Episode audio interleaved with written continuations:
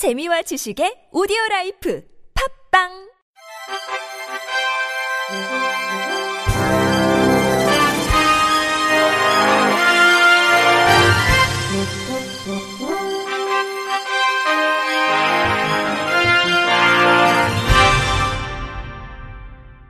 청취자 여러분 안녕하십니까? 5월 25일 목요일 KBIC 뉴스입니다.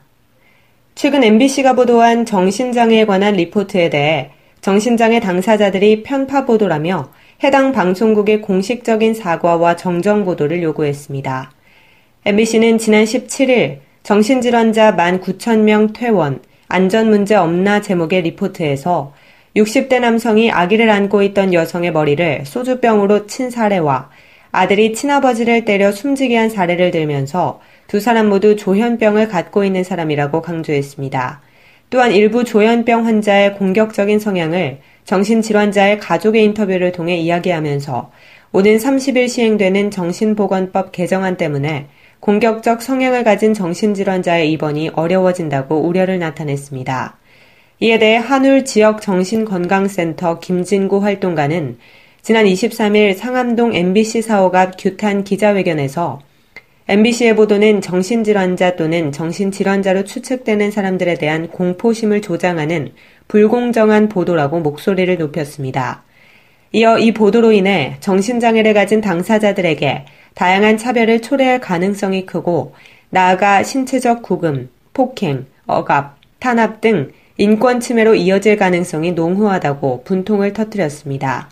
서울 장애인 자립생활센터 협의회 최용기 회장도 MBC는 마치 정신장애인은 지역사회에서 살면 안 되는 것처럼 왜곡했다며 MBC는 편파 보도를 중단하고 즉각 사과해야 한다고 요구했습니다. 앞으로는 정보 공개 통지서의 내용을 음성으로 편리하게 확인할 수 있게 됐습니다. 행정자치부는 대한민국 정보공개 시스템에서 교부하는 모든 정보공개 통지서의 내용을 음성으로 안내하는 서비스를 오늘부터 시행합니다. 음성 변환용 정보 공개 통지서는 오른쪽 상단에 통지서 내용을 저장한 음성 변환용 코드를 포함하고 있습니다. 이를 인쇄물 음성 변환 출력기나 스마트폰 앱을 통해 코드를 인식하면 내용을 음성으로 들을 수 있습니다.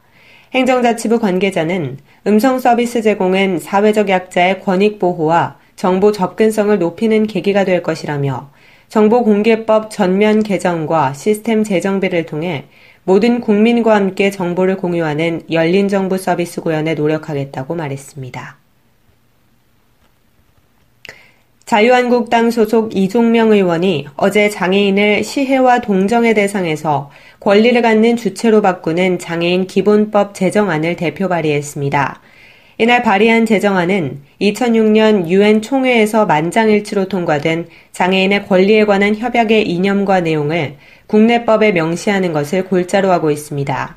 기존 법률에서는 개인의 신체적, 정신적 손상을 장애로 정의하고 있지만 장애인 기본법에서는 여러 가지 장벽이 되는 환경적 요인들과 손상이라는 개인적 요인 간의 상호작용으로 사회 참여에 제약을 받게 되는 상태라고 규정했습니다. 또한 대통령 소속의 국가장애인 정책위원회와 그 밑에 15개 분과위원회를 두고 상설 사무국을 설치하도록 해 실행력을 담보하도록 마련했습니다. 이와 함께 장애인 정책 영향 평가와 장애 구분 통계의 법적 근거도 마련해 기존의 정책들이 장애인에게 미치는 영향을 분석 평가할 수 있도록 했습니다.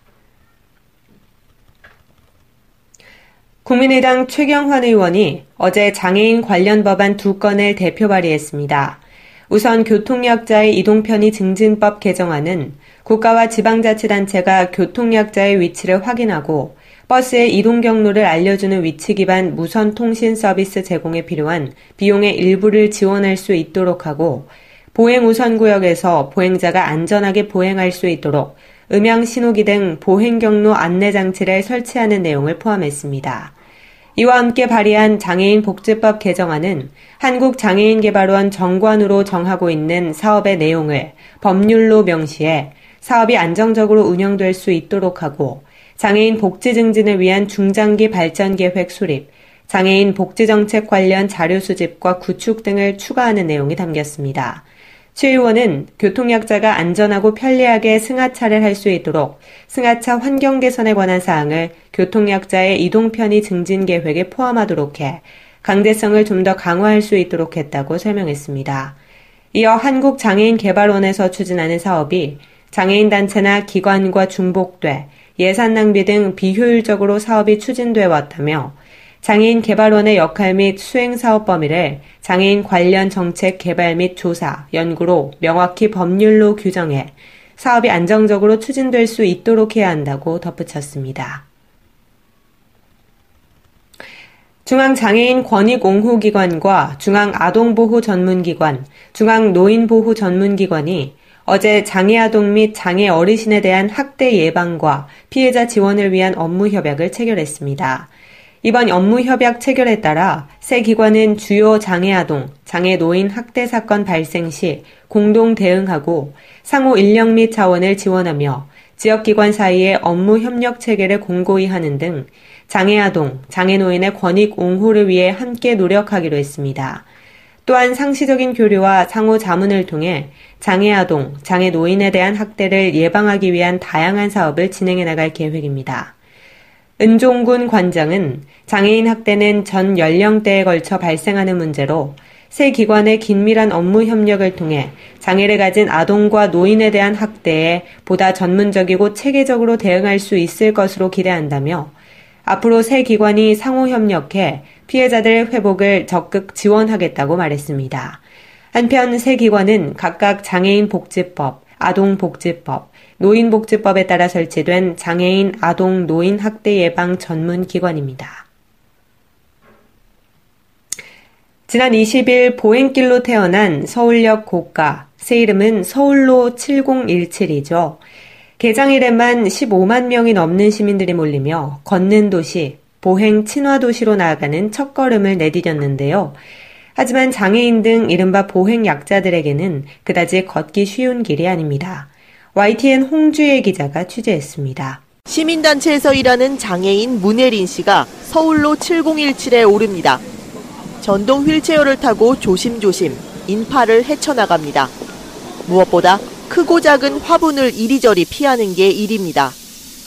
고가 가장자리에서 전망을 즐기고 사진도 찍고 싶지만 난간과 화분 사이 폭이 너무 좁습니다. 인터뷰 문혜린 시민단체 활동가 혼자 와서 어, 들어오는 것도 어렵고 만약에 둘이서 막 친구랑 아니면 옆에 가족이랑 같이 찍는다고 하면은 정말 음 못할 것 같다라는 생각이 많이 들어요. 구경을 마치고 서울로 7017을 내려가는 것도 쉽지 않습니다. 아까 타고 올라온 엘리베이터가 그새 고장난 겁니다. 문이 안 닫히네요. 나 어떡하지? 점자 블록이 진출입로에만 깔린 것도 문제로 지적됩니다. 인터뷰 박양숙 서울시 의회 보건복지위원장 시각장애인들에게 불편함이 있다고 하는데 그런 부분들은 어, 개선 방안들을 좀 강구해서 그런 불편함을 줄여나갈 수 있게 되면 시민 전부 장애인들과 함께 보행 약자들이 즐길 수 있는 그런 그 고가가 되지 않을까 이런 생각이 듭니다. 서울시는 설계자의 애초 계획보다 화분 숫자를 줄인 거라며 더 없애긴 어렵다는 입장입니다. 또 점자 블록을 전체 구간에 설치할 수는 없다면서 시각장애인은 자원봉사자가 1대1로 안내한다고 덧붙였습니다. YTN 홍주혜입니다. 올 시즌 21골을 넣어 유럽리그 한 시즌 한국인 최다골 기록을 넘어선 손흥민 선수가 장애 어린이 30명을 상대로 축구 교실을 열었습니다. 손흥민은 토트넘 팀 동료와 함께 서울 시립 내성마비 복지관 어린이들에게 기본 기술을 가르치고 이들의 건강을 기원했습니다. 손흥민은 오늘 홍콩으로 출국해 소속팀 이벤트 경기에 참가한 뒤 오는 29일 축구대표팀 훈련에 합류합니다. 끝으로 날씨입니다. 내일 전국이 대체로 맑은 가운데 강원 영동 지역에 아침까지 가끔 비가 내리는 곳이 있겠습니다. 아침 최저 기온은 8도에서 15도, 낮 최고 기온은 19도에서 26도가 되겠습니다. 서해와 남해 앞바다에서 바다의 물결은 0.5에서 2m, 동해 앞바다는 1에서 6m로 일겠습니다. 이상으로 5월 25일 목요일 KBIC 뉴스를 마칩니다. 지금까지 제작의 이창훈, 진행의 조소혜였습니다. 고맙습니다. KBIC